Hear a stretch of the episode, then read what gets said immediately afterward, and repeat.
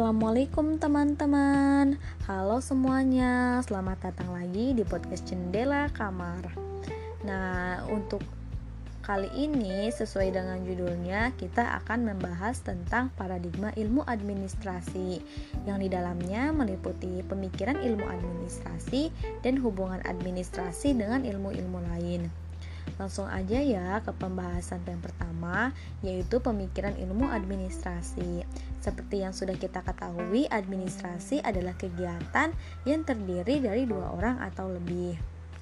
Nah, di sini administrasi sebelum abad ke-19 dianggap sebagai seni, namun hanya sebagai praktik-praktik seperti seni berkomunikasi dan gerak, gerakan manajemen ilmiah.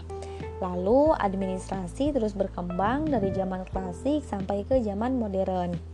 Di sini administrasi sebagai ilmu melahirkan teori-teori administrasi yang dalam pelaksanaannya harus ada pemberian wewenang. Lalu Max Weber mengungkapkan adanya birokrasi dan kekuasaan yang yang saling berkaitan. Dan dalam prosesnya juga terdapat hubungan antar manusia yang melahirkan teori perilaku. Lalu pada saat itulah dimulai ilmu administrasi sebagai ilmu bukan hanya sebagai pemahaman saja, tapi harus ada praktikan-praktikan juga.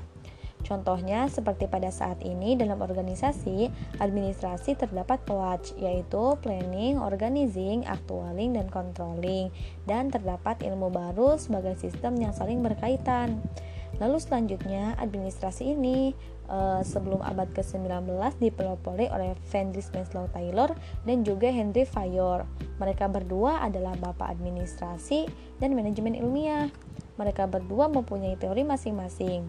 Teori yang pertama yaitu teori dari Henry Fayol yaitu pendekatan dengan analisa administrasi sudut puncak manajemen dari tingkat teratas sampai pimpinan terbawah termasuk para pekerjanya.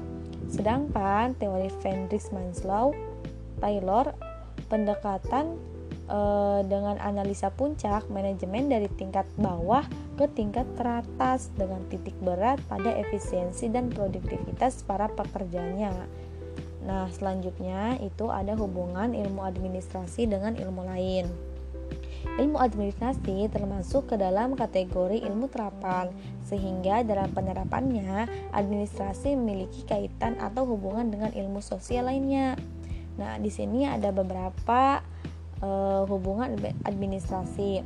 Yang pertama, administrasi negara yang berfokus kepada pengadilan. Yang kedua, administrasi niaga yang fokusnya kepada keuntungan. Yang ketiga, administrasi pendidikan yang fokusnya ke dalam keilmuan dan yang keempat, administrasi kepegawaian yang fokusnya ke kepejabatan. Lalu uh, hubungan administrasi dengan ilmu-ilmu lain.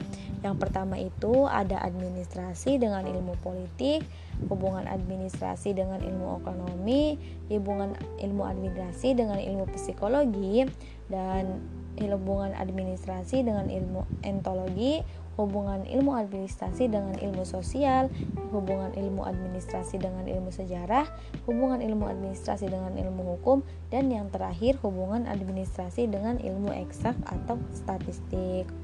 Nah, gimana nih teman-teman? Udah tahu kan bagaimana pemikiran ilmu administrasi dengan ilmu lain dan uh, hubungan ilmu administrasi dengan ilmu-ilmu lain. Oke, teman-teman, mungkin kali ini aku cukupkan dulu ya. Sampai sampai jumpa di pertemuan selanjutnya. Dadah. Kali ini